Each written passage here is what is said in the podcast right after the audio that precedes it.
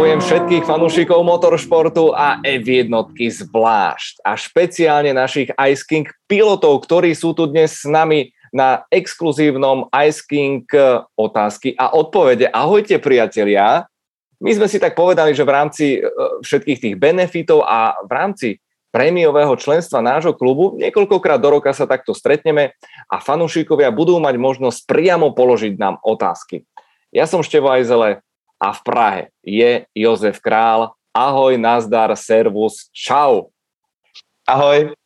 No, tak úvod máme úspešne za nami. Otázky Pepa sú brutálne záľudné, už teda niektoré nám poslali aj e-mailom a máme čo robiť. Máme čo robiť, aby sme to do večierky stihli, ale predtým, než to rozbehneme, tak začneme otázočkou takou, jednak mali sme spolu komentovať, ale nebudeme, lebo Samozrejme, ty si vždy nejaké kšefty prihráš cez víkend, ale dobre, e, oplačem to po nociach do Vankúša, ale čaká nás Miami.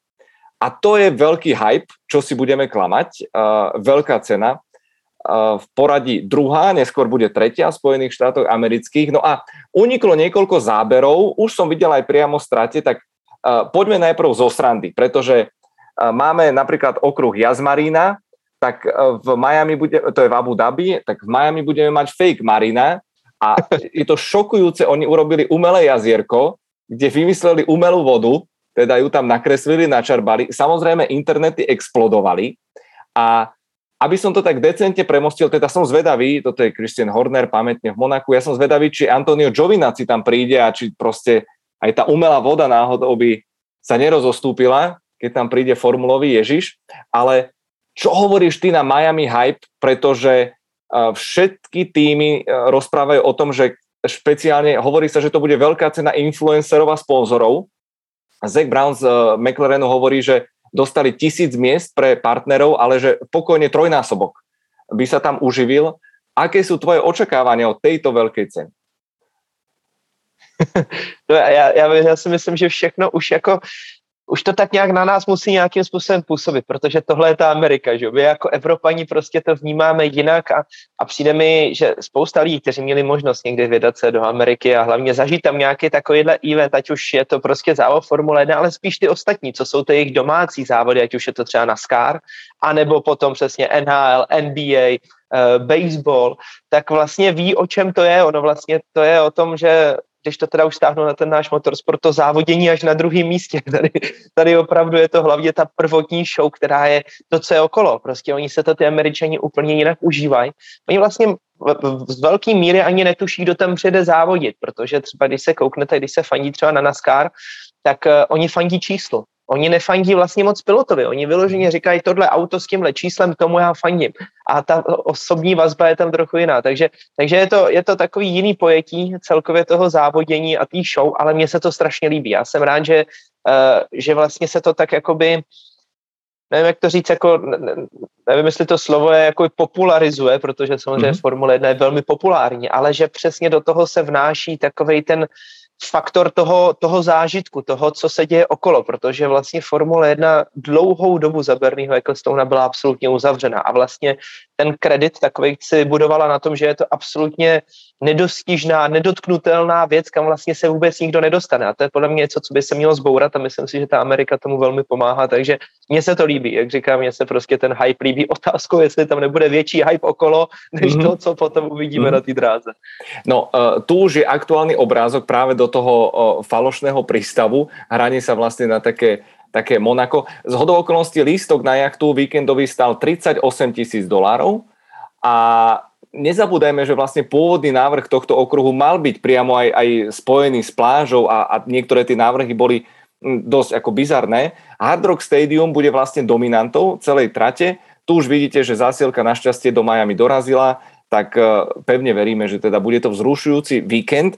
A ešte pár možno takých pikošek. My, inak e, obaja riaditeľia pretekov mali COVID, pozitívny test, ale Nils Wittich je už vraj v poriadku, takže uh, Michael Masi má zase voľno tento víkend uh, na, na radosť mnohých, ale uh, poďme si aspoň takto, keď pozrieme si tú mapku, je to obrovská neznáma. Z pohľadu asfaltu hovorí sa o tom, že mal by byť dosť hladký, 19 zákrut, a podľa tých simulácií piloti zostávajú celkom optimistickí, ale vraj by to mohlo byť niečo na úrovni saudsko-arabskej GIDy.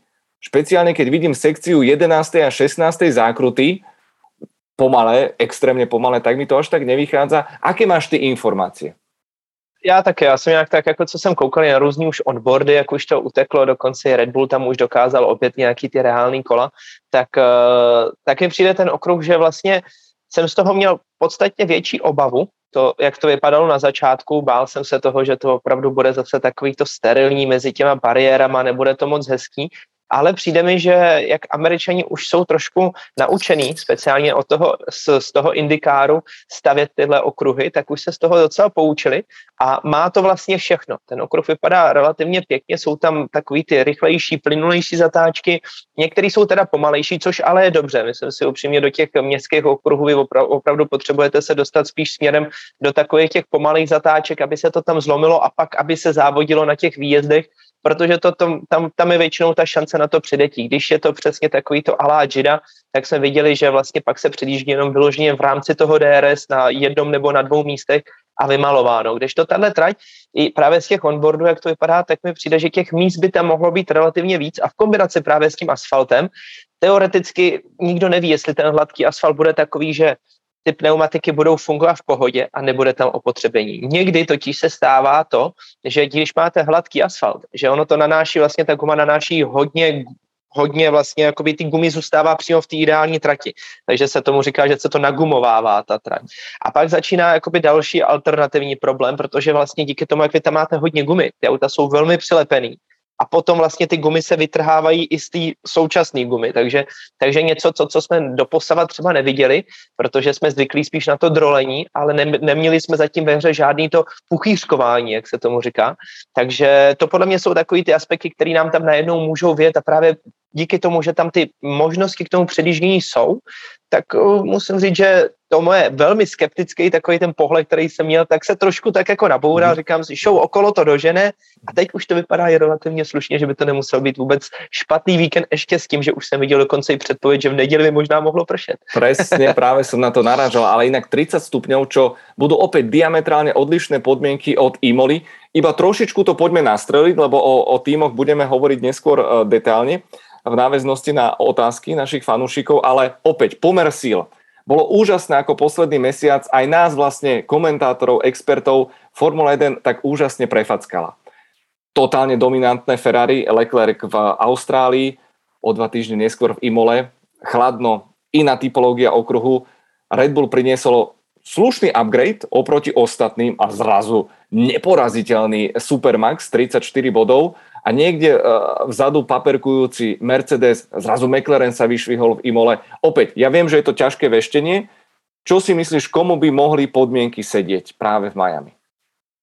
No já upřímně, když vemu jakoby to nějaký takový ty informace, které v tuhle chvíli máme, což vememe, že to bude hladký asfalt, který by neměl tolik zahřívat ty gumy, uh, respektive uvidíme, protože ta teplota tam je pořád vysoká, ale dá se říct, že se to nějak tak dá přemostit na to, že tam bude relativně málo gripu a díky tomu jakoby to podle mě nahrává Red Bullu. Jsou tam docela dlouhý, rychlý pasáže, takže víme, že taky Red Bull zase maximální rychlost velmi jim funguje, jenomže Ferrari kontra na to uh, přiváží zase balíček, který by jim měl právě snížit odpor vzduchu, takže by měli být zpátky rychlejší na rovinkách, jakoby, nebo dosáhnout minimálně ty rychlosti, co Red Bull. Ale tam jsou právě, a začíná ma to dost vytáčať, lebo opäť asi je to hranie sa na publikum, lebo všetky týmy, a teraz primárne budem hovoriť o Ferrari a Mercedes, hovoria, prinesieme, neprinesieme, idem, nejdem, idem, nejdem a, a nakoniec to vyzerá tak, že naozaj e, si to pošetria až smerom do Barcelony, aspoň ako ja som to čítal medzi riadkami.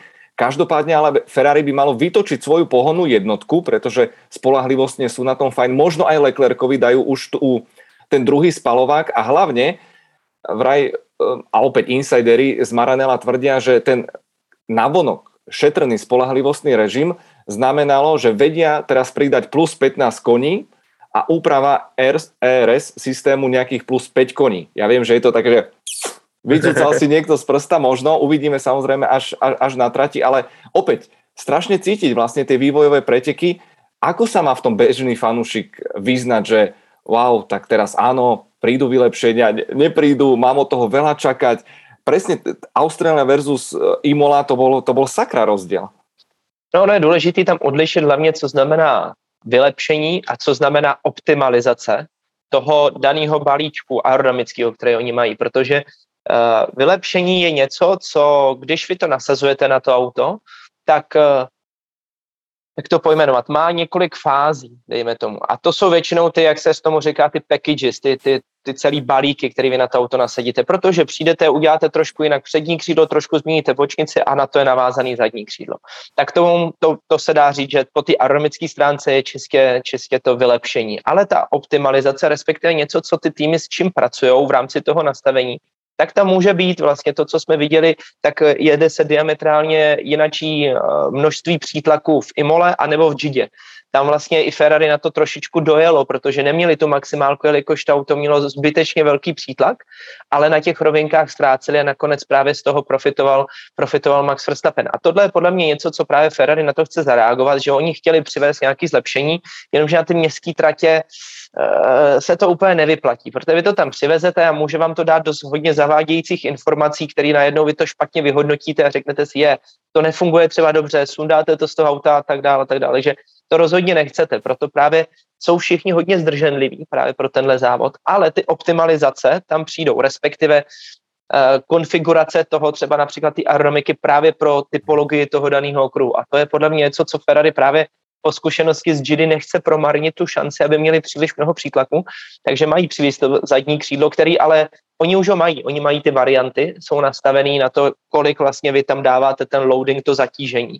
Takže z tohohle důvodu právě oni si s tím hrají na základě simulací. A samozřejmě ty simulace nahrávají těm bohatým týmům, které dokážou si to odjezdit v vozovkách na těch počítačích, ještě než tam přijedou a vybrat to optimální. Mají třeba dvě, tři varianty, které budou testovat v pátek a to nám napoví víc. Ale i když to tak kolem a kolem, čím jsme začali, kdo je podle mě pro mě favorit, tak, eh, tak si myslím, že s leh, lehkým, lehkým droboulinkatým náskokem za mě subjektivně to je Red Bull, opět Red Bull. Dobre, necháme sa prekvapiť. A, a poďme už na vaše otázky. Jednak ich môžete písať do chatu a potom uh, pán učiteľ Števo niekoho vyvolá. Ale idem uh, z mailov. Naši piloti už uh, nám písali od včera. Oliver Punge sa pýta ohľadom Fernanda Alonza a jeho smoly že či má ešte šancu byť niekedy na prvom mieste a či si myslíme, že môže pokračovať ešte dva roky ako hlási. Neboť si myslím, že keď to Alpin nepojede, tak radšej, aby sa netrápil, tak rovno na dobro by odišiel z F1. A ja, ak dovolíš, na chvíľočku hneď si zoberiem slovo, lebo práve som Grand Prix Racing, bývalý F1 Racing, čítala s ním rozhovor tesne pred štartom sezóny, o, a pomerne dlhý rozhovor.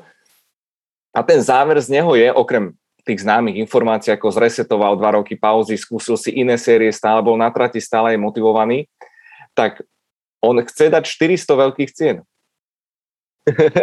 že ho to láka a ono to nevyzerá až tak nereálne, lebo 340 je to v tejto chvíli a podľa kulárnych informácií, a, už sa dostávame práve na ten tenký prestupový lat, Alpín mu vraj ponúka dvojročnú zmluvu. Predloženie spolu s Okonom by mali ešte vytrvať v Alpín a Oskara Piastri ho niekde upratať, napríklad do, do Williamsu. Takže Fernando Alonso je stále plný energie a myslím si, že ešte tie dva roky potiahne. A čo z toho môže byť, tak to naozaj netuším. tak s tím já se úplně stotožňuji. Já si taky myslím, on tam vydrží. Co jiného by dělal? Teď jste to viděli, Fernando Alonso, jakmile je mimo Formule 1, tak vyzkouší asi všechno, co má čtyři, čtyři kola, možná ani to ne, možná i méně kol, prostě všechno, co má volant, tak, tak s tím chce jezdit, protože je to jeho život, nemá úplně moc těch eh, alternativních věcí, takže, takže si myslím, že jeho to bude bavit, je vidět, že on ten tah má, jeho to prostě naplňuje ta jízda a, a dokáže tam vykouzlit zase zázraky, takže proč ne? Nemyslím si, že by jeho výkon šla nějak dolů, ba naopak, myslím si tím, jak se sklidnil, jak byl pryč, tak ho to opravdu baví a je takový klidnější a víc si to užívá a daří se mu ale ta smula, no tý se asi nevyhne, otázkou je, jestli někdy prolomí, protože už by bylo na čase, protože přece jenom mu ty hodiny tikají a v určitý moment mu ten čas dojde, ale u Alpinu, no, podle mě to je takový začarovaný kruh prostě. Alpin uh, se do toho sám zamotal, Cyril Abitebul, ta historie však ji všichni známe, že jo, A když hmm. už se to začalo dávat dokupy, tak stejně najednou ten management se celý změnil, zase se to celý rozkopalo, všechno se pozměnilo a bude to trvat. Takže bohužel z tohohle důvodu si myslím, že Fernando Alonso nedosáhne na to, aby se stal znovu mistrem světa, i když by určitě chtěl. Já bych mu to upřímně přál, protože by si to zasloužil za ty roky a za to, co předvání, ale nemyslím si, že to bude s tím Alpin. Ale pokračovat bude, no a uvidíme, kam půjde Oscar Piastri, protože tam by byla obrovská škoda nechat si ho utíct někam, kamkoliv jinam. Oni musí mu myslet místo. Když mu na příští rok nevymyslí Alpin místo, tak určitě po něm skočí někdo jiný. Pripomínam, že jeho manažerom je Mark Weber a veľmi tvrdo sa rokuje v zákulisí a teraz má vlastne nálepku, že najrychlejší pilot bez sedačky, prečo nie? A takisto si nemyslím, že uh, Latifiho dní môžu byť väčšie napriek všetkým tým, tým miliónom. Plynulo nadviažem, Daniel Fejtek nám pripomína takú kauzu a neoverenú informáciu, musím povedať z pedoku, nepodarilo sa mi to čeknúť. Uh, Albert Fabrega, čo je jeden stop uh, svetových um, motoršportových novinárov, tak vraj prišiel s informáciou, že dva týmy sú už teraz dohodnuté na výmene jazdcov jedného za jedného. A môžeme teraz špekulovať naozaj, že kto by to, kde, čo by to mohol byť. Ako na prvú sa núka podľa mňa Ricciardo, McLaren a Gasly. Ale Ricciardo do Alfa Tauri? Alebo Ricciardo do Red Bullu? Taká, to je pre mňa asi taká jediná taká konšpirácia, ktorá mi tak napadla, že kus za kus.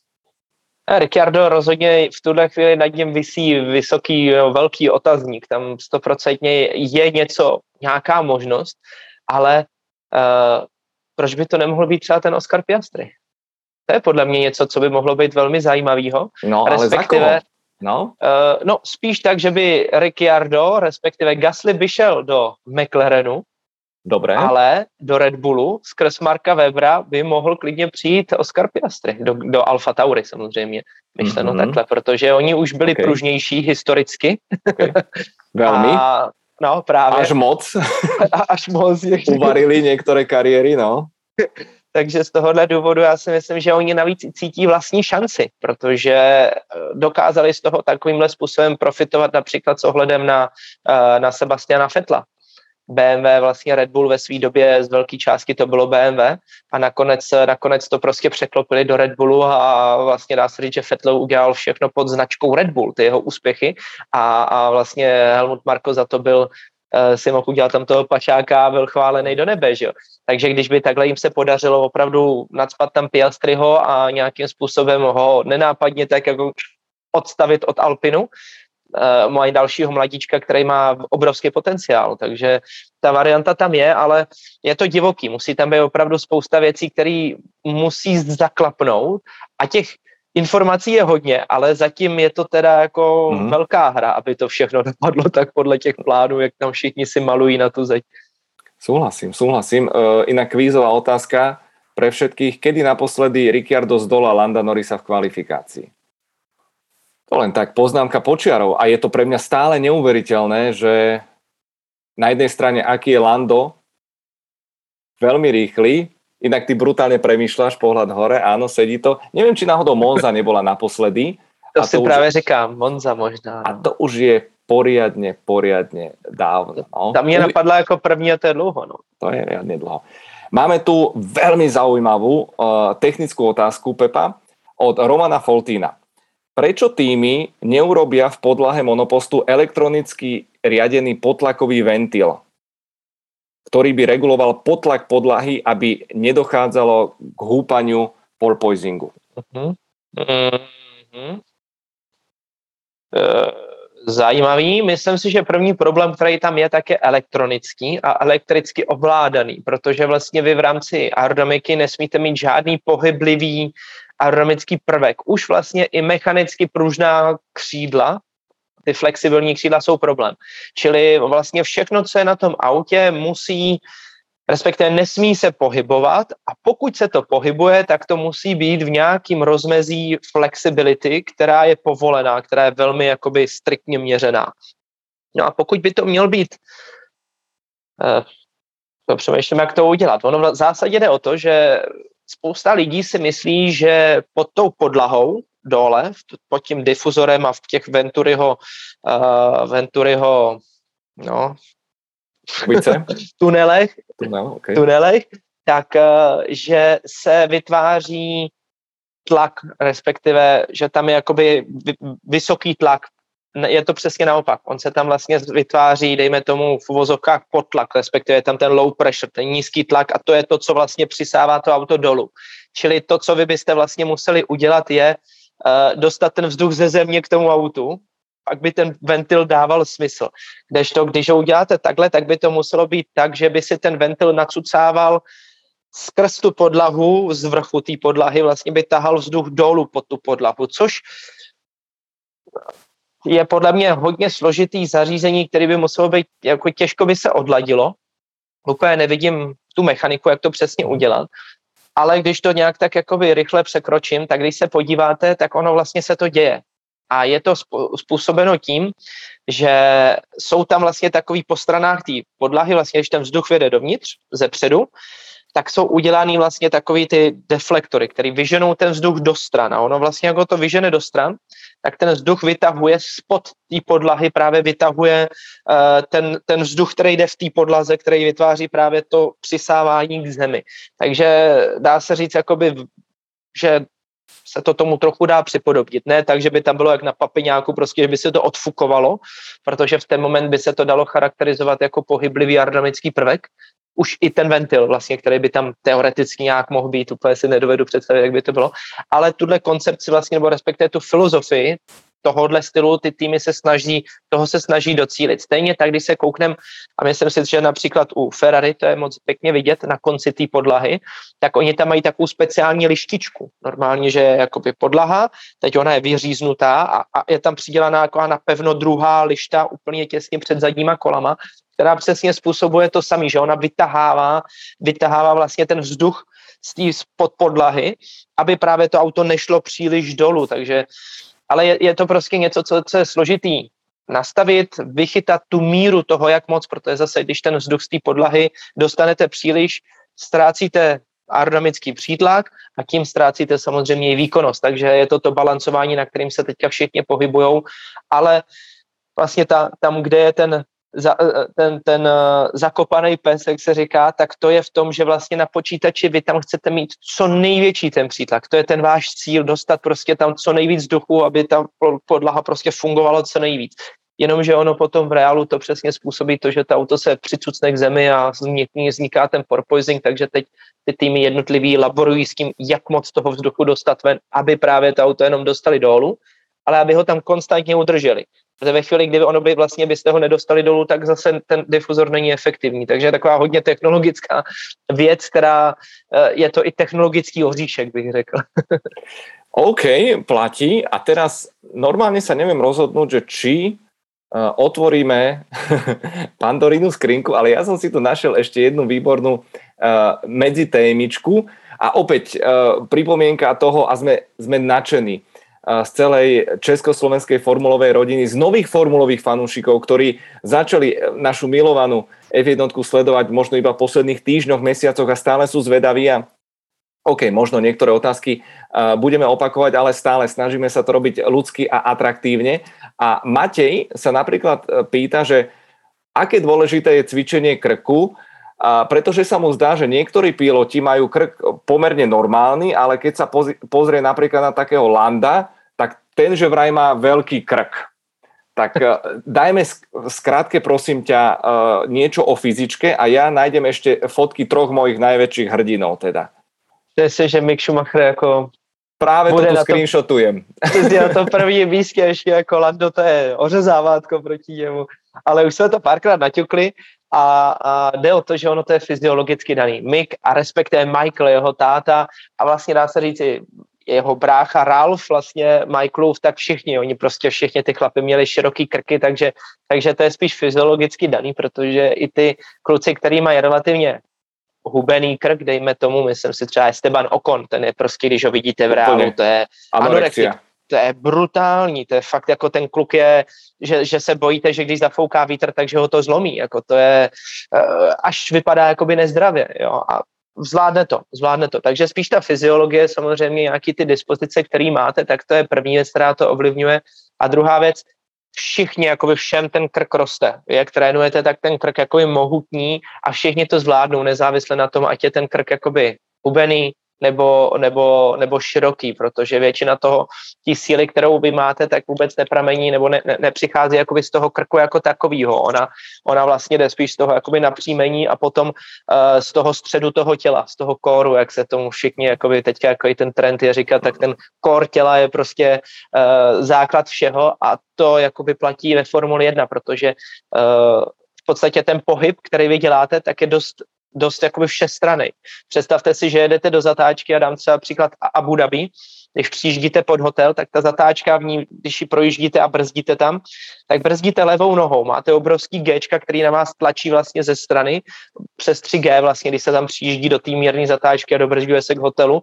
Do toho musíte šlapat tu brzdu, tam se nebrzdí tak velkým tlakem, ale dejme tomu, že třeba nějakých 90 kg tam musíte šlapat, takže vlastně do kříže zatěžujete celé tělo, do toho musíte zatáčet volantem a ještě proti tomu vlastně držíte, uh, držíte ten krk, takže to je zapojení úplně komplexní komplexní, zapojení všech těch vlastně svalových uh, řetězců celého toho těla.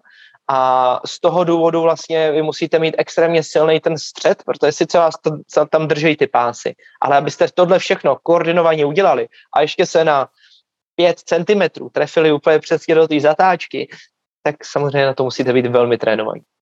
Ja som čítal rozhovor eh, s Kevinom Magnusenom z hodovoknosti po Saudskej Arábii. Hovoril nie, že krk sa mi doslova zlomil už kvalifikácii, tam odo mňa tým chcel, aby som išiel jedno rýchle kolo, pomalé kolo a potom rýchle. A ja už som v tom pomalom bol úplne nahratý. A veľa sa o tom hovorilo, že koľko môže zvládnuť a koľko mu hlavne bude trvať, kým sa dostane naspäť, lebo jazdiť môžeš si požičať aj F3, F2, niekde môžeš jazdiť, môžeš trénovať od rána do večera, ale naopak hovoril, že dôležitý je spánok a regenerácia.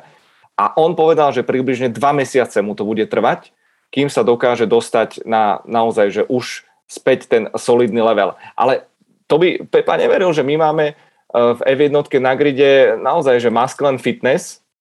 Uh, viděl si Gasly? No ale ten je dobře přifouknutý teda ako že... za poslední dobu.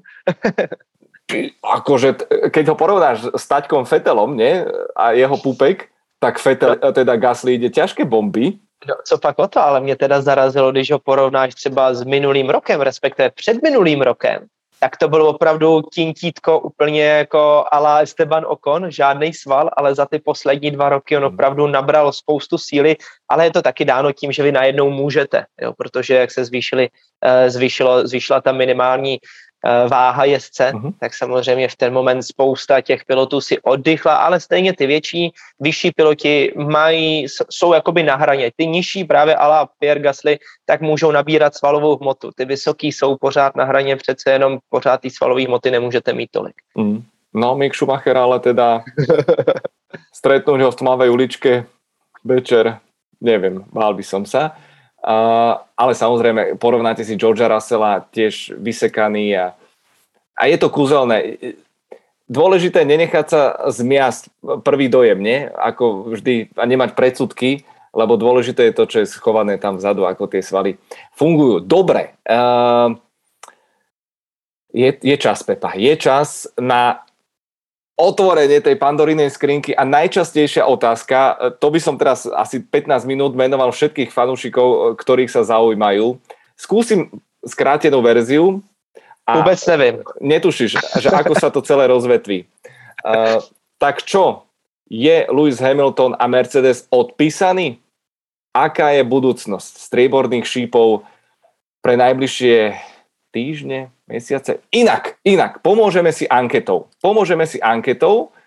Výsledky, e, či už na, e, v komunite na YouTube alebo na Twitteri boli relatívne veľmi podobné.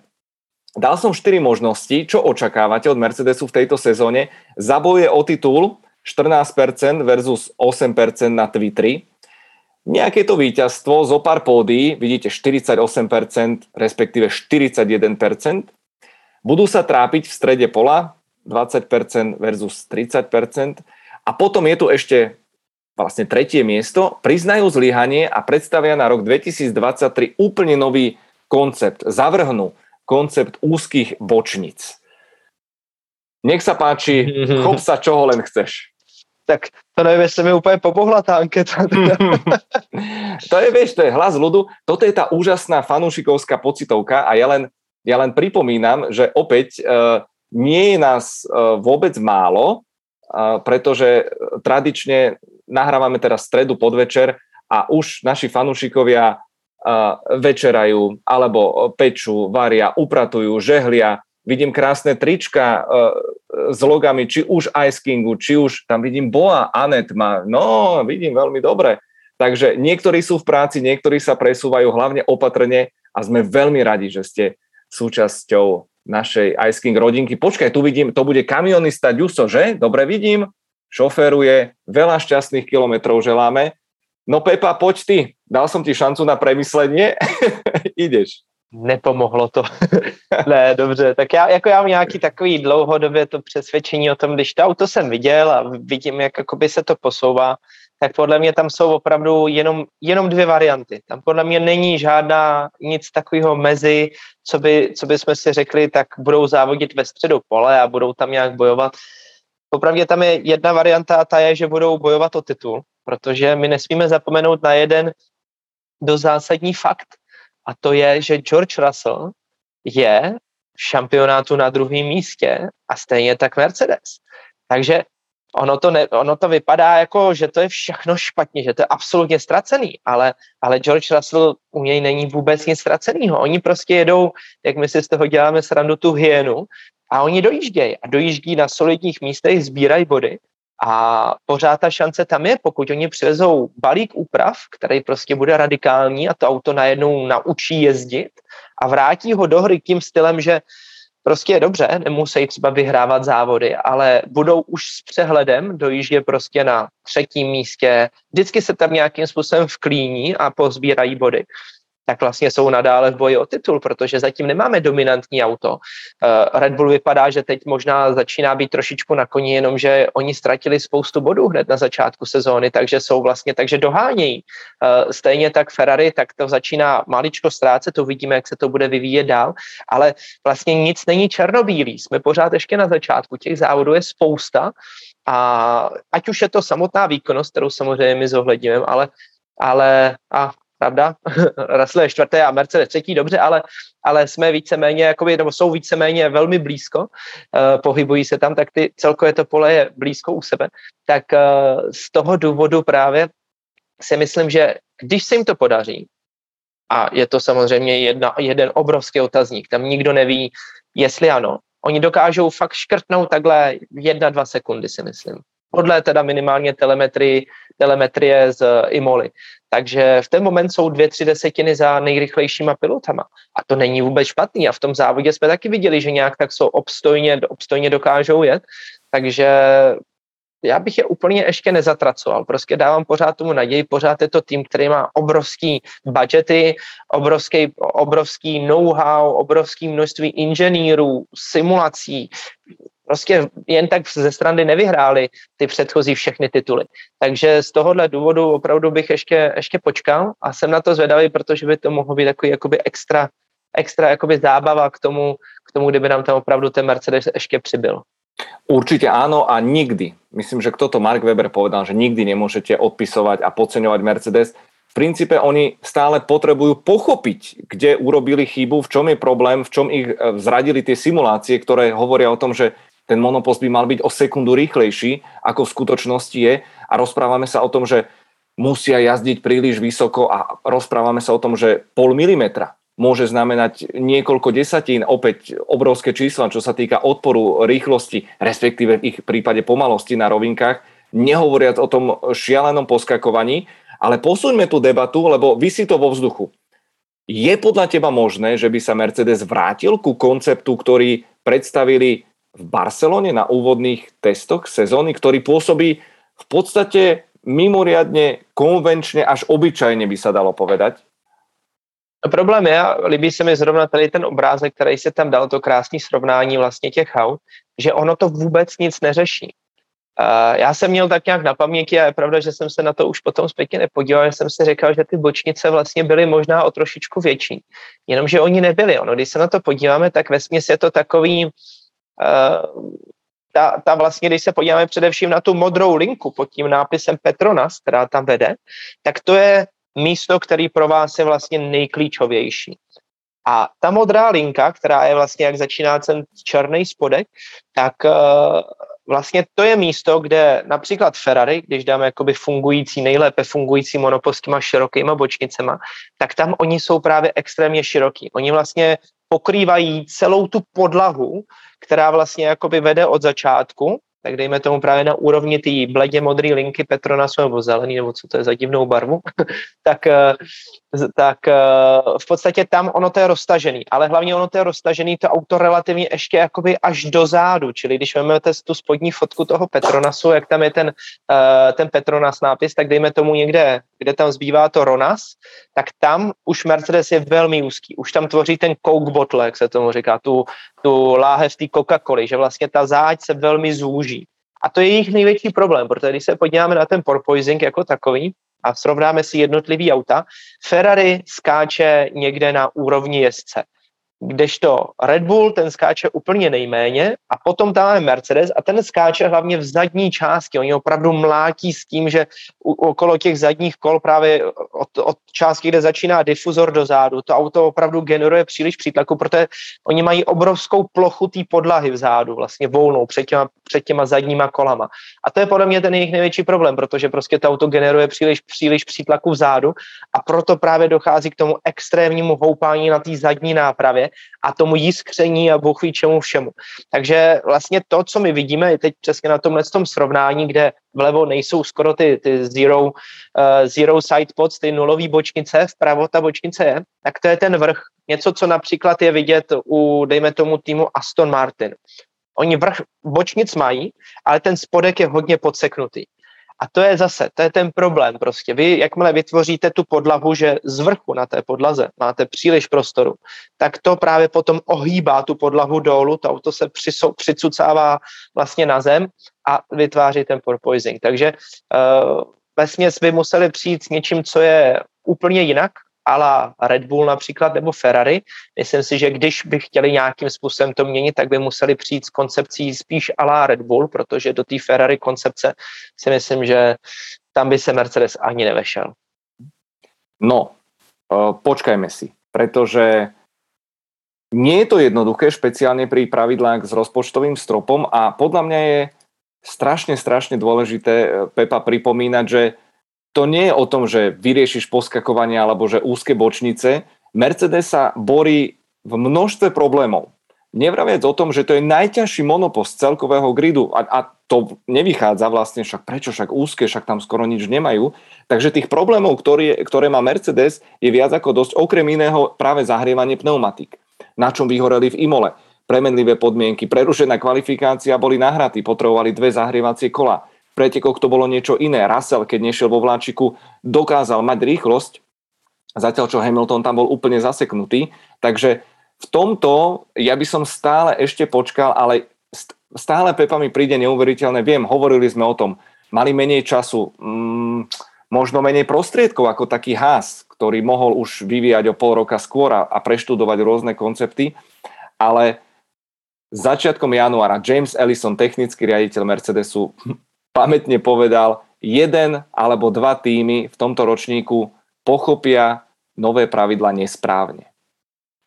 Je podľa teba možné, že by to bol Mercedes a že môže nastať naozaj situácia, lebo nikto nie je neporaziteľný a nikto nie je dokonalý, že by naozaj túto sezónu svojím spôsobom odpísali, alebo z hľadiska tých nových pravidel niečo také ani, ani nie je možné?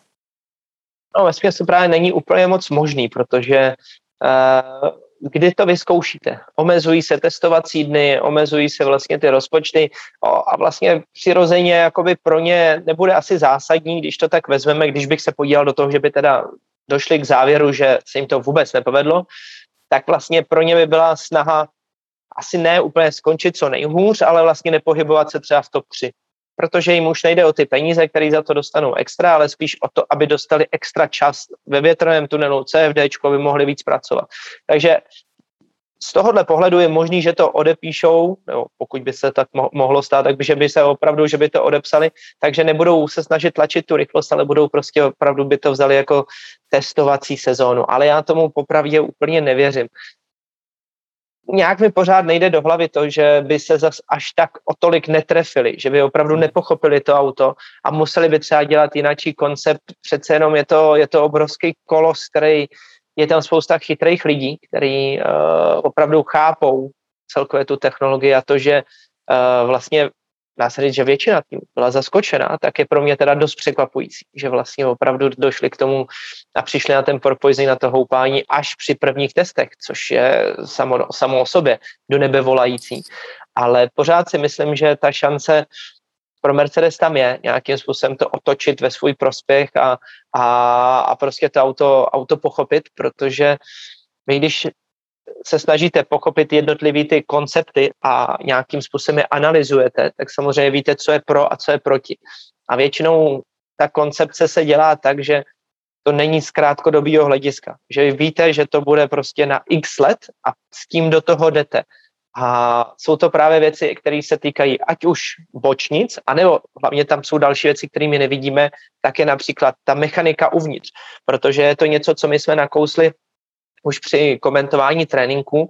A to je třeba to, že vlastně Red Bull, který vlastně dneska nemá, nemá problém s tím porpoisingem, tím houpáním, tak není úplně tak způsobeno tím, že by měli lepší aerodynamiku, ale spíše to způsobený tím, že mají tlumiče uh, naplněný tou nenewtonskou te- tekutinou nebo kapalinou, dejme tomu, která vlastně zpomaluje celkově to vibrování toho auta, takže jakoby relativně zajímavá finta, kterou se to dalo obejít. Takže jsou prostě věci, podle mě je tam spousta možných řešení, které oni navíc takhle ještě utíkají na povrch. Samozřejmě v Mercedesu nejsou hluší a slepí. Oni prostě zvírají ty informace a může najednou přijít ten moment toho, že a tak použijem to, co používá tady Red Bull, cvak a jsou zpátky ve hře. To se klidně může stát, takže já pořád jako úplně nevěřím tomu, že bych jako je vyloženě odepsal. Co je ale takový ten zdvihnutý prst na, na, tou, na tou, nevím, jestli mojí hlavou, spíš jejich hlavama, tak já se trošku obávám, aby nedošlo k tomu, že opravdu to Mercedes odepíše, odepíše tuhle sezonu a odepíše i tu další. S tím ale, že prostě pak skončí toto Wolf, skončí mu smlouva, končí všichni takový ty high, jakoby high management a všechno se to takhle přehodí na ten Ineos, o čem jsme se bavili vlastně už minulý rok. Mm-hmm. Takže to může být jeden do ze zásadních věcí, když a uvidíme, jestli se na to přijde, myslím si, že se na to přijde až na konci sezóny, kolik peněz Mercedes byl ochotný investovat a kolik utratili. Pokud mm-hmm. utratí méně, než mohli, tak si myslím, že vám to tady rovnou podepíšu, že brzo, brzo ten tým změří, změní majitele. Ale opäť, eh, nezabudajme, že peniaze nie sú všetko. Konec koncov projekt Toyoty ako vyhorel. Eh, BMWčko takisto ako vyhorelo. Opäť, náhlas sa hovorí teraz o Audi, že chce kúpiť nový tým. Dostaneme sa k tomu, mhm. ale ešte predtým, ak dovolíš, Pepa, mám tu pre teba jednu fotku a chcel by som počuť tvoju prvotnú reakciu, lebo asi ju úplne neuvidím. Že čo by si povedal na toto? no, tak to je, to je, já, já teda upřímně nevím, jako mě už v prvním momentu je ta červená, k tomu Luizovi vůbec nejde. tak jako tím bych asi začal to je šílený, ale dobře, když se jak tak jako přenesu přes nějaký jako osobní pocit, tak uh, já si myslím, že i tak, tak jako tak je to nereálný. Je to prostě nereálný z pohledu té filozofie, z pohledu jeho nátury a nátury týmu jako Ferrari. Ne, nemyslím si. Radši to vypni. Vypínám to, ale to samozrejme nie je nič osobné, práve že hľadám v tom hlbší zmysel. Ak si spomenieme historicky, vždy všetci najlepší piloti, počnúc jeho veľkým vzorom Ayrtonom Senom, polovali po najlepších tímoch, najrýchlejších monopostoch. Tak to proste vždy v F1 bolo. Takže nikdy nehovor nikdy, konec koncov aj Luca di Montecemol hovorí, že mal predbežnú uh, dohodu so Senom, stredu pred veľkou cenou v Imole sa o tom údajne rozprávali o ňom uh, u ňoho doma. To už je žiaľ história, ktorú nezmeníme. Uh, fokusujme sa na teda budúcnosť, najbližšiu budúcnosť Eh, Mercedesu a teraz jazdeckej dvojice.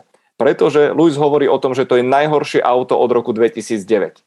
Kritici hovoria, že nie je dôvod ho lutovať, pretože užil si krásnych 12-13 rokov úplne s e, rýchlým monopostom.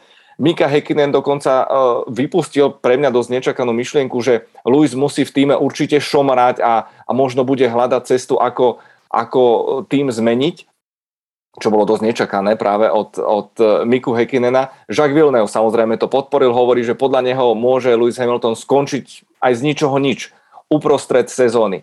Ale zároveň sú tu hlasy uh, insiderov z týmu, ktoré hovoria, že nikdy Lewis Hamilton tak tvrdo nepracoval v zákulisí, ako pracuje uh, posledné sezóny. A teraz naozaj neriešime to, či má oblečenú záclonu alebo inú kolekciu, alebo čomu sa venuje vo voľnom čase. Stále obrovskú porciu uh, času a energie venuje práve motoršportu. Na rozdiel predsa aj ostatní piloti napríklad majú rodiny, majú iné, iné záväzky. Takže Lewis Hamilton, ako na teba pôsobí? Lebo za seba musím povedať, že za súčasného stavu, keby som sa vrátil v čase sezónu, ja neviem, 2011 alebo 2009, to bol naozaj ten šomarajúci, taký demotivovaný Lewis, zatiaľ tak vôbec nepôsobí a čo je podľa mňa veľmi dôležité zdôrazniť je to, že tých prvých štyroch veľkých cenách mal, v podstate troch mal smolu, okolnosti hrali proti nemu, zatiaľ čo Georgeovi Russellovi to úplne že sadlo a možno na papieri to vyzerá, že Russell ho tam drví. A realita podľa mňa celkom neodzrkadluje, e, čo sa týka e, bodových ziskov v šampionáte. Určitě a tak ani to, jako že spousta lidí teďka začalo hnedka, že Hamilton, jakmile dostal silného soupeře, takže ho vlastně Russell poráží to není, není to tak, není to adekvátní, není to stejná situace, ty síly se tam opravdu nedají tolik poměřovat. Asi, myslím si, Imola nebyl úplně optimální a nejlepší výkon, který Lewis Hamilton kdy předvedl, to si myslím, že určitě ne, protože i George Russell s tím měl pěkně, ale bylo vidět, že ty auta byly odlišný, byly jinak nastavený a celkově ten tým prostě jede rozdělenou strategii, ty monoposty, každý se chová jinak, každý z těch pilotů má trochu jináčí jízdní styl, takže se sbírá spousta dat, ze kterých se potom všechno analyzuje, čili z tohohle důvodu, abych z toho nevy, ne, nevyvozoval žádný uh, závěr na tím, že George Russell už teď je lepší pilot než Lewis Hamilton. To si myslím, na to si budeme muset nějakou dobu počkat na to jejich přímý poměření opravdu v aspoň nějakým slušným monopostu, ale uh, ta jeho motivace tam podle mě je a on myslím si, musí i být motivovaný, protože ve směs je to taková, Podle to je situace, do které opravdu on nečekal, že se dostane, protože když by tam byl alespoň nějaký drobný náznak, tak, eh, tak podle mě by hned ten minulý rok skončil. A skončil by absolutně rychle. Možná o tom nějak přemýšlel, že se dostává právě pod ten velký tlak a proto jsme to vyjádření neslyšeli, trvalo to tak dlouho a tak dále a tak dále. A nakonec do toho šel. Šel do toho s tou kůží na trh, jak se říká, strčil tu hlavu trošku do oprátky a bohužel pro něj najednou ono to nefunguje. A to podle mě už jenom z toho důvodu to musí být pro ně jakoby extra motivace, protože uh, jak je to rčení from zero to hero, z během sekundy se to může opravdu otočit, takže všichni si říkáte, tak je to nejlepší pilot a teď všichni na ně vlastně nadávají. Všichni řeknou, no vidíš, teď nemáš nejlepší auto, okamžitě jezdíš zádu. Eh, je to podle mě jeden z nejlepších pilotů, kterého jsme kdy ve Formuli 1 měli, pominu všechny jeho další, eh, další extempore a to všechno, ale tu rychlost má. Tomu prostě nikdo nemůže odepřít. To, že je pracovitý, ano, to samý taky je. Takže podle mě on potřebuje ještě nějakým způsobem to zvrátit, otočit to ve svůj prospěch, aby aspoň ještě něco ukázal, že to je dobrý, samozřejmě musí k tomu, potřebuje k tomu Mercedes, potřebuje k tomu to auto a musí společně se vlastně dotáhnout na ten vrchol. Protože pokud se to nestane v téhle sezóně a nedej bože, kdyby pokračoval ještě jednu sezónu a zůstal se tam někde plácat okolo 13. 15. místa a týmový kolega by ho nadále porážel, tak nakonec skončí jako Sebastian Vettel, kde prostě dneska všichni už na něj koukají, jak kdyby to bylo kluk, závodník, eh, pilot, který vůbec neumí jezdit, co tam vlastně v té Formule 1 dělá. Jsem tam nějaký zázrak, pak stejně udělá chybu a vůbec nikdo nezohledňuje, jak je dobrý. Takže tohle si myslím, že je do zásadní věc, která, eh, která to opravdu může z velké částky hodně ovlivnit. A myslím si, že to si i Lewis Hamilton v tuhle chvíli uvědomuje. Proto možná jsme viděli takovou tu drobnou hádku s Totem Wolfem a to, jak prostě to napětí tam je. Oni chtějí být lepší. Chce to celý ten tým a chce to samozřejmě především Lewis Hamilton. a niekedy musíš na seba aj poriadne nahúčať v rámci týmu, aby sa uvoľnili niektoré potlakové ventily. A je, je celkom kúzelné a ja som to spomínal možno aj viackrát po, po tom šialenom Abu Dhabi minulý rok, že vlastne ono to celé tak z toho, z toho hlbokého odkazu a toho dedictva športového, toho legacy, ktoré tu po Louisovi Hamiltonovi zostane, že mu to vlastne prospelo. Lebo bol som teraz na, na dvoch zájazdoch a inak formulu sledujú úplne všetci. Je to fakt kúzelné, keď vás drgne na letisku niekto a, zač- a už všetci sú zvedaví a chcú, chcú diškurovať. A veľa fanúšikov mi hovorí jedno spoločné. Nemal som rád nikdy Louisa Hamiltona, nefandil som mu, ale Abu Dhabi mi ho bolo lúto a keď ho vidím teraz, tak má moje sympatie. Čo presne z toho dlhodobého hľadiska, keď vyhrávaš 8 rokov po sebe, 10, 12, tak stane sa protivný. Stretol sa s tým Michael Schumacher, stretol sa s tým Sebastian Vettel a, a ďalší. Úspech je niekedy naozaj, že, že, že zničujúci. Takže myslím si, že Luizovi to môže z toho ľudského hľadiska pomôcť a keď sa dokáže vrátiť naspäť do hry, tak to bude určite e, veľkolepé. Ale poďme na Georgea Russella a tu mám takú opäť strašne hlbokú myšlienku. Myslí si, že súčasný stav, ťažké ovládanie monopostu, že možno George Russell profituje z toho mizerného Williamsu, z tých troch rokov, z toho, aké bolo ťažké jazdiť s mizerným monopostom? Já si myslím, že ano. Že opravdu je to tak, že, že vy když se trápíte, trápíte se skrz Formuli 3, skrz Formuli 2 se trápíte, protože ty auta nefungují zdaleka tak dobře jako Formule 1. To prostě je to všechno o kompromisech. Musí, musíte se naučit žít s kompromisama a s tím je hlavně dělat a přizpůsobit se tomu monopostu a samozřejmě mu i pomoct, když je tam ten problém, tak změníte ten jízdní styl natolik a relativně rychle, během prostě jednoho vyjetí, jakmile vyjedete za tři kola, už musíte vědět, jak tomu autu pomoct, aby se zlepšilo, tak eh, to jsou všechno podle mě ty atributy, které George Russell má čerství v té hlavě a pro něho paradoxně je mnohem těžší, nebo mohlo by být mnohem těžší, samozřejmě viděli jsme, že v Bahrajnu zase to, co on předvedl, tak to dokáže, tak co by pro ně mohlo být mnohem těžší je, jak se říká, extrahovat ten výkon z toho monopostu, když všechno funguje na tisíc procent.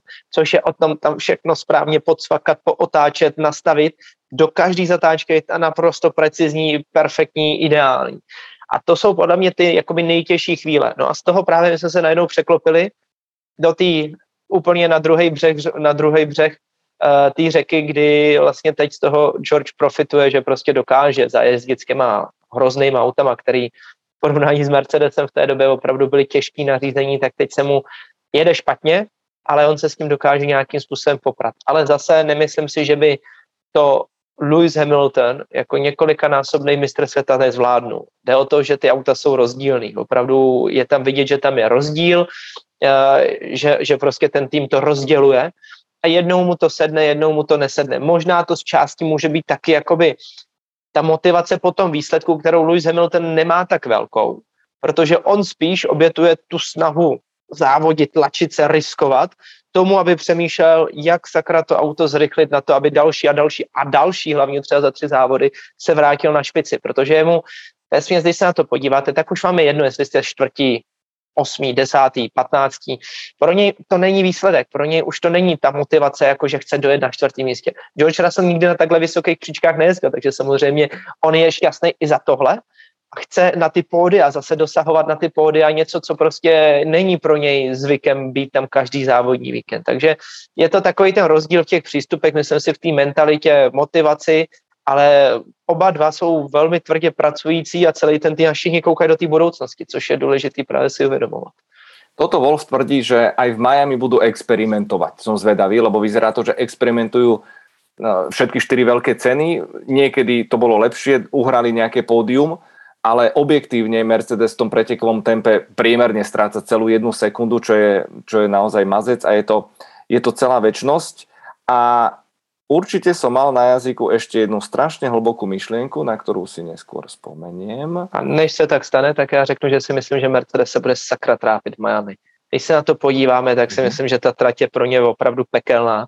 A jediný, co jim bude nahrávat, je ten hladký asfalt. Ale nikdo neví, jestli tam nebudou hupy, protože hladký asfalt je jedna věc, ale aby byl ještě rovný, to je druhá věc.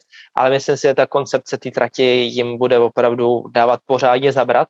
A já když tak nějak jakoby přeneseně se na to podívám, tak si myslím, že ten nejzásadnější možnost jakýhokoliv obratu, tak se dozvíme v Barceloně. Pokud nepřijde tam, tak si myslím, že Mercedes bude mít hodně co dělat, aby ještě vůbec něco změnili v tom zbytku té sezóny. No a už pozri, Oliver nám tu posiela fotku, eh, podľa ktorej má Mercedes úplne nové predné krídlo pre Miami, takže oni hlavne nesmú eh, robiť a zvyšovať na seba ten umelý tlak, tie, lebo tie očakávania fanúšikov sú samozrejme, samozrejme gigantické a naozaj si nemyslím, že existuje nejaký takto e, čarovné lusknutie, vďaka ktorému zrazu budú rýchlejší, ale je to brutálny príbeh. Rozhodne je to brutálny príbeh, nikto to nečakal, že práve 8-násobní e, šampióni medzi konštruktérmi sa budú takto výrazne trápiť. Už len v skrátke, Pepa, myslí si, že je tu šanca, že by, keď to nenapravia, keď budú výrazne strácať, keď budú tretí, štvrtý, uh, najrychlejší tým, tak že Lewis Hamilton by to zabalil? Má kontrakt aj pre budúcu sezónu? Myslíš, že by si zobral on nejaký sabatikál na pol roka? Nevěřím tomu. Nevěřím tomu, to ani nejde. Když jste v takovýmhle jako problému, tak eh, odejít od toho týmu a říct, je, kluci, tak to tady vyřešte, já se pak vrátím.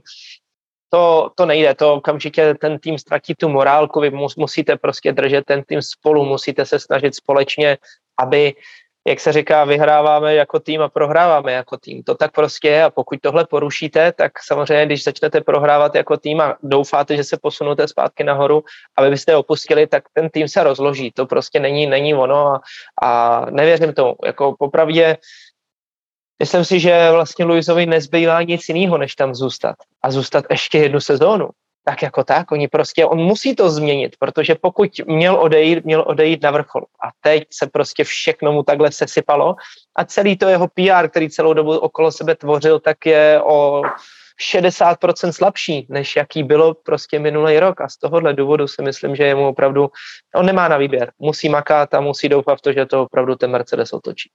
Tam to strašně cítit právě v tom, že dve sezóny dozadu nič iné Luis neriešil, iba diverzity, klakanie, rôzne politicko-spoločenské témy. Teraz... A teď je ticho. Tichučko a nikto sa to na neho nepýta. Chodí posledný na, na, na tie tlačové do centra presne v, v Imole som to videl. Takže, ale OK, navonok nefňuka, bojuje, myslím si, že chce sa s tým porvať a je mi to sympatické a, a poďme na to. Nech, nech vidíme 3-4 týmy v bitke o víťazstva. Poďme na ešte dve, tri otázočky. Jozef sa pýta, náš Ice King pilot, jedna z viacerých otázok. Uvidíme na konci sezóny ešte vôbec lakovanie na autách? Alebo budeme mať len sponzorov a karbon? Keďže áno, vieme váhové limity a čierna farba je ľahká. A tak Williams ten už je v podstatě černý, že o tom už tam, tam zbývá tý modrý opravdu Nech málo. sa páči. Nech, nech sa páči, to je neuveriteľné. Videl som to na vlastné oči v Imole, oni tam zoškrapkali skoro všetko a zástupca Williamsu Dave Robson povedal, že tá otázka bola na stole. Uh, inžinieri sa pýtali, či môžeme zoškrapkať úplne všetko, čo je celkovo nejakých možno 6 kg. Napriek tomu samozrejme je tam marketing, sú tam sponzory, vy nejako pôsobíte, musíte nejako vyzerať. Nemôžete byť proste e, čierna opacha to je zásadní. Čierna zoštihluje, já to akože oceňujem, ale ty tiež, ale, ale i tak. To je, to je jako zásadní, že vlastně uh, my jsme ve fázi takový, nebo celkově Formule 1 je ve fázi takový, že ono prostě první jsou peníze, druhý jsou vlastně ty partneři, kteří ty peníze přináší. A teprve třetí je to auto a ty závody a čtvrté je pak ten pilot vlastně, když se to tak jakoby rozvrhneme. A z tohohle důvodu vlastně je vidět ten tlak jako jak jsou vlastně ty týmy těma, mezi těma mlínskýma kole, kolama. Vlastně, že nikdo nepřijde s tím, že by to auto udělal celý černý. Protože prostě vlastně nemůžou. A to je strašně zajímavá věc, jako s ohledem na celou Formuli 1, jak, jak se vlastně nejste sami sobě pánem, to je strašně zajímavý. Tam prostě nemůžete přijít a přijet celým karbonovým autem, prostě pořád musíte splňovat nějaký ty věci a tady trošku uberem, tamhle trošku uberem.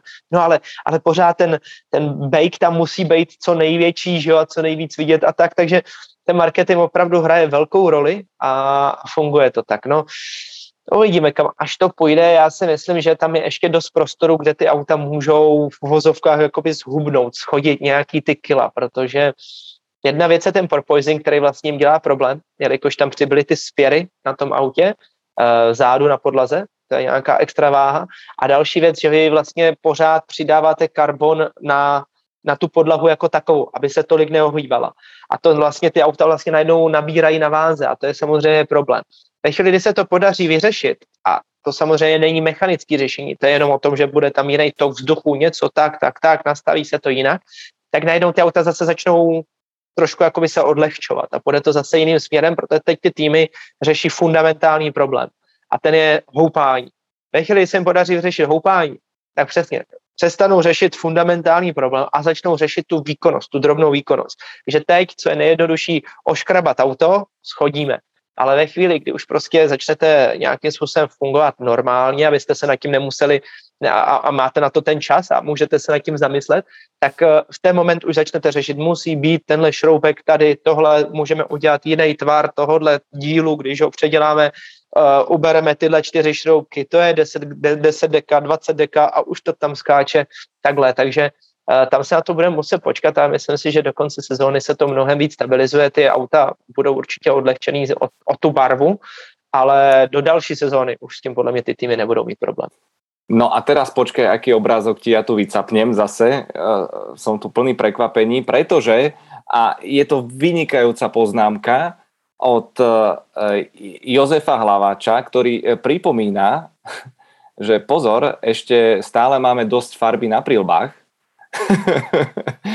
a, a Ale jezdec je oddelený. Jezdec, jezdec je samostatná vlastně jako váhová váhová položka. Tam je ten váhový limit 80 kg, áno, oficiálne, ale ako, ako pikoška to je veľmi zaujímavé, pretože e, Niko Rosberg vo svojom majstrovskom roku, pozrite sa, on sám to priznal, že zoškriabal maximum zo svojej prílby, aby získal každý jeden gram, gram váhy.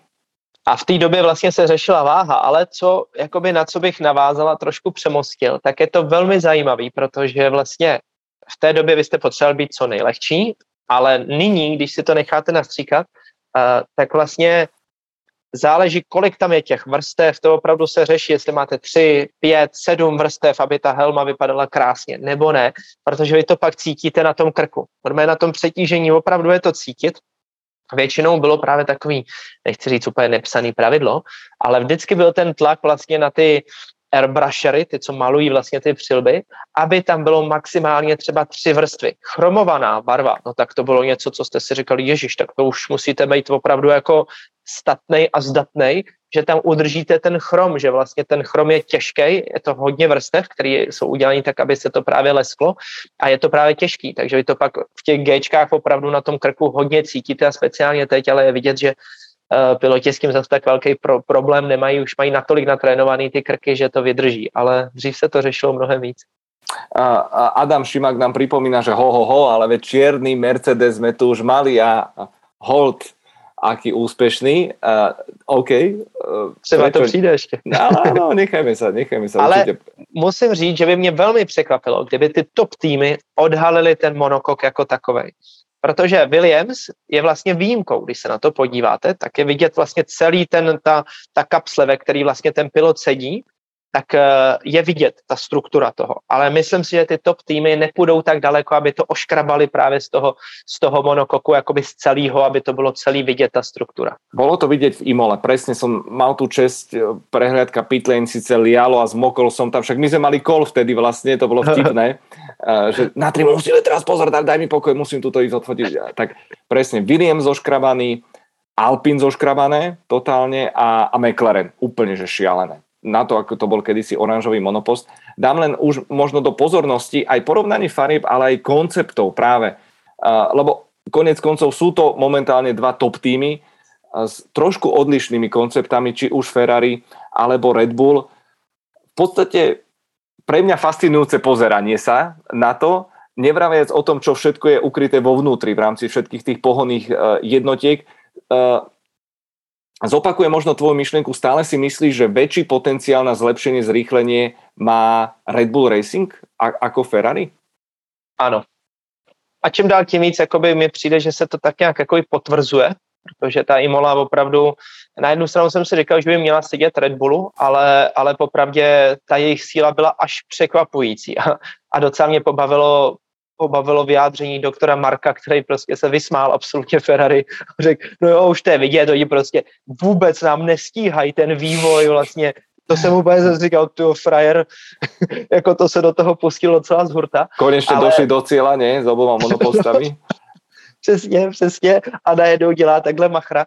No ale, ale jako popravdě je to tam cítit a myslím si, že celý ten pedok to nějakým způsobem tak jakoby vnímá, že to auto opravdu má hodně co ještě ukázat.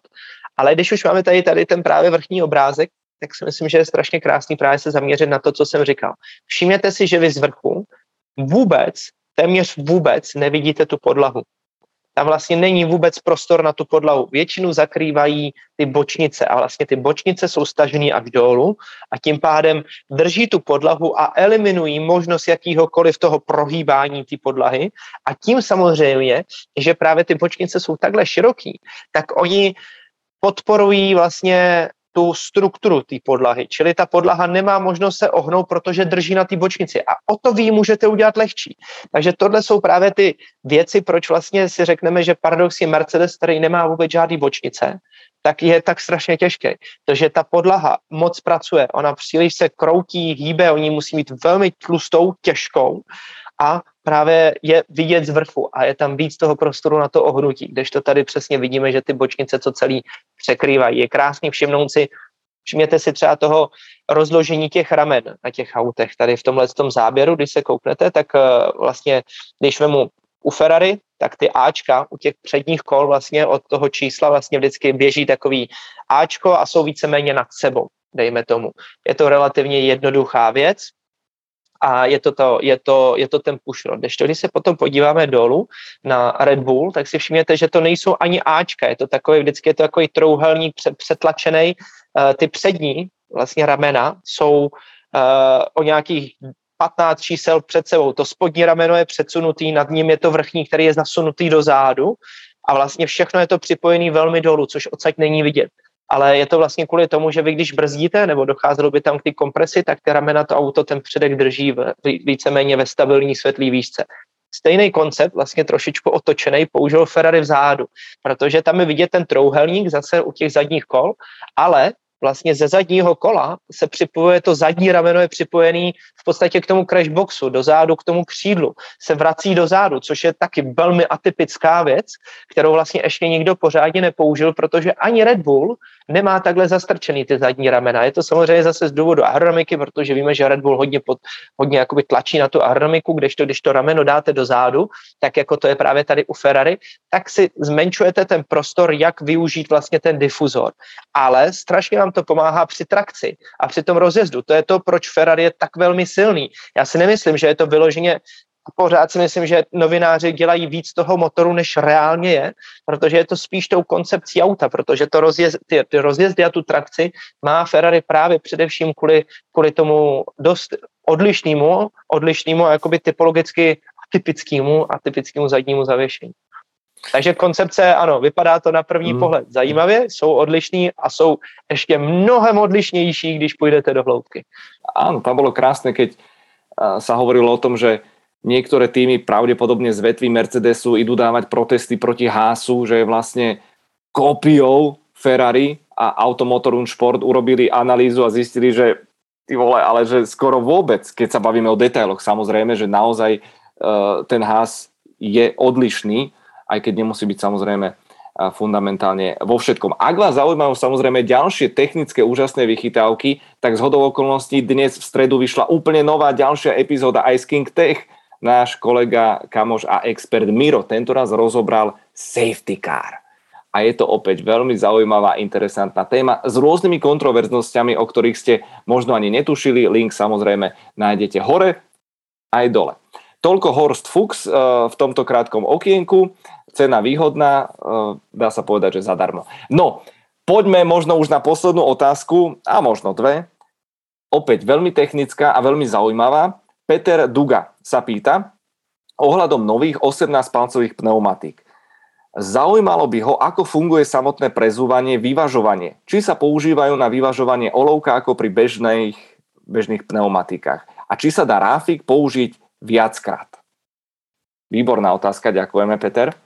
To je dobrý, to si myslím, že spousta lidí vůbec ani jakoby neuvědomí, jak to funguje a jak se tohle to vlastně dělá, ale vesmě se to o tom, že vy jako tým nemáte možnost s těma pneumatikama moc zacházet. Vy přijedete na ty závody a žádný pneumatiky nemáte. Všechno má Pirelli.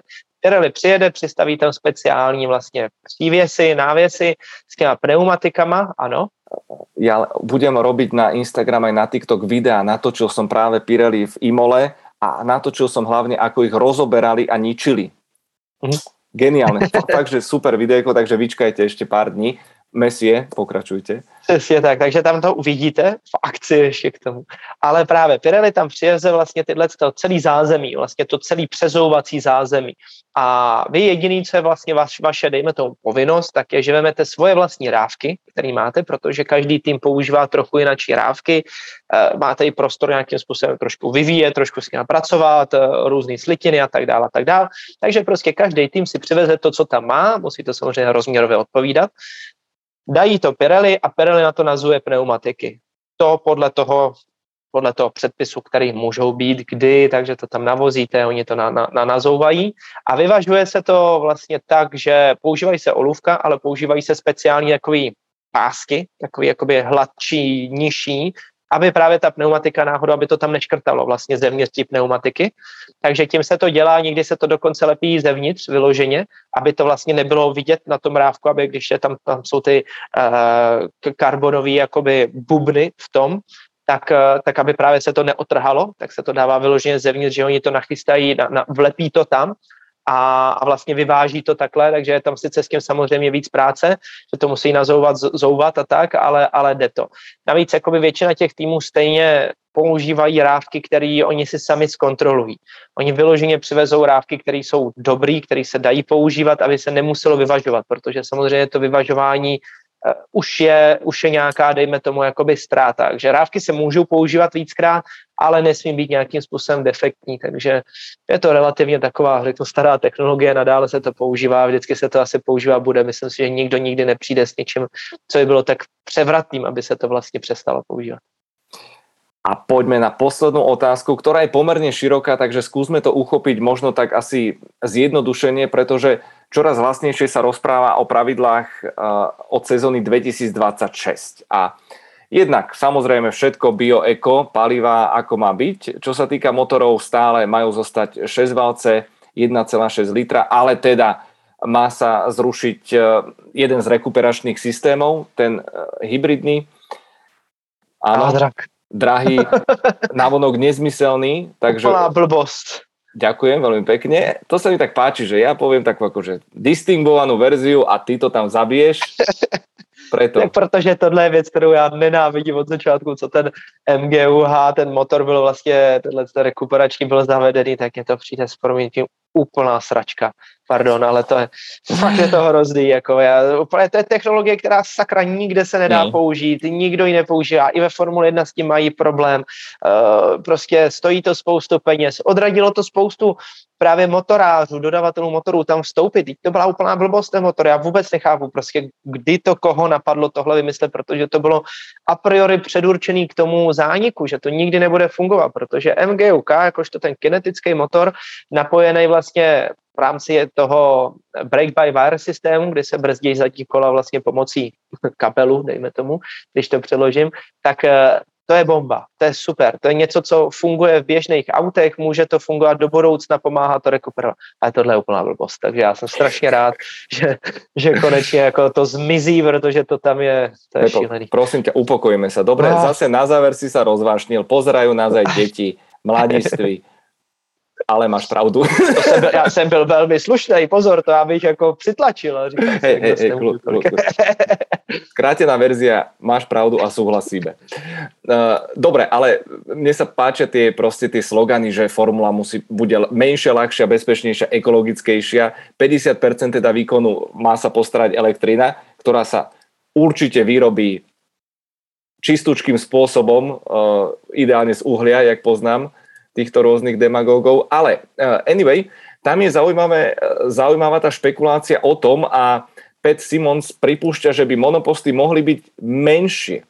Teraz ten rázvor 3600 mm je hrozný a, v Ice King Tech to bolo krásne minulé rozobraté.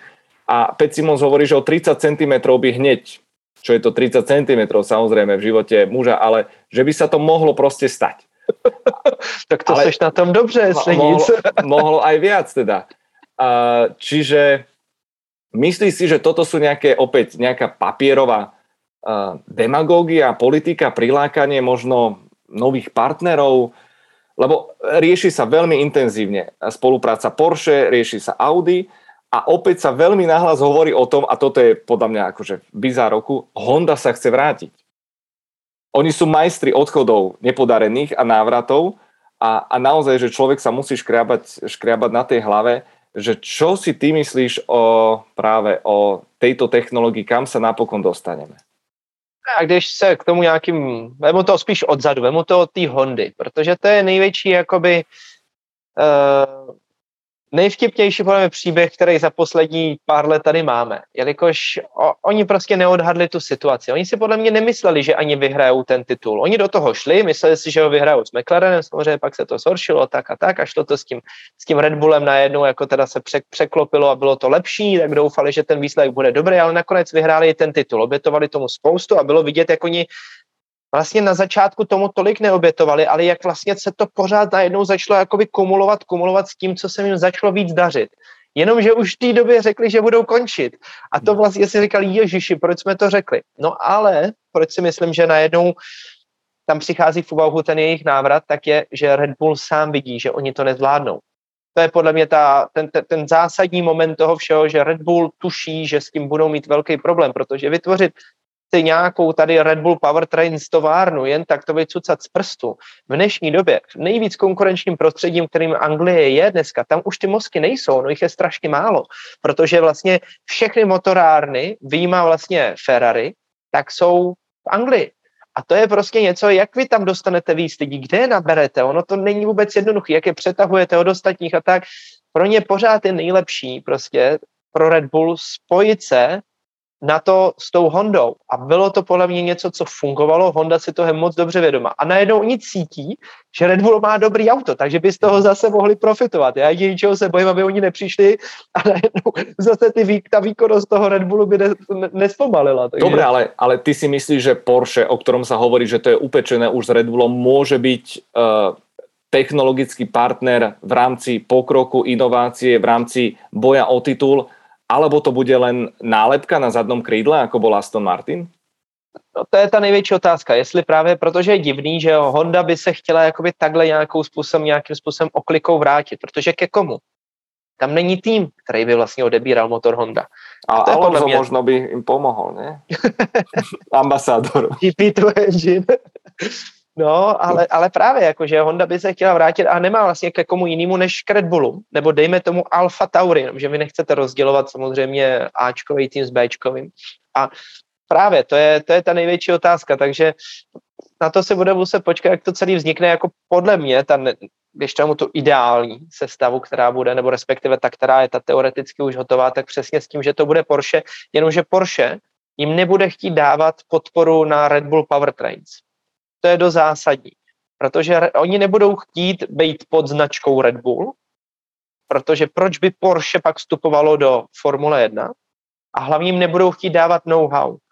Takže je to i z toho důvodu, že dá se říct, že ne, že by si úplně konkurovali, ale samozřejmě Aston Martin má, Aston Martin, samozřejmě Red Bull má tu ambici vlastně jakoby stavět i běžný auta. Oni stavějí vlastně celý to, uh, to, to development and research R&D, naopak uh, centrum, který vlastně pomáhá běžnému automotiv, běžným autům.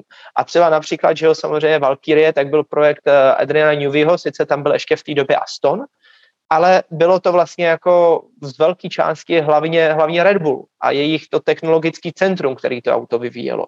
Takže to je podle mě něco, kde podle mě Porsche nebude chtít být ten tam jako dělat toho šaška, který jim vyvine motor a nakonec je tam Red Bull nalepí, že to je Red Bull Powertrains. Tomu, tomu úplně nevěřím.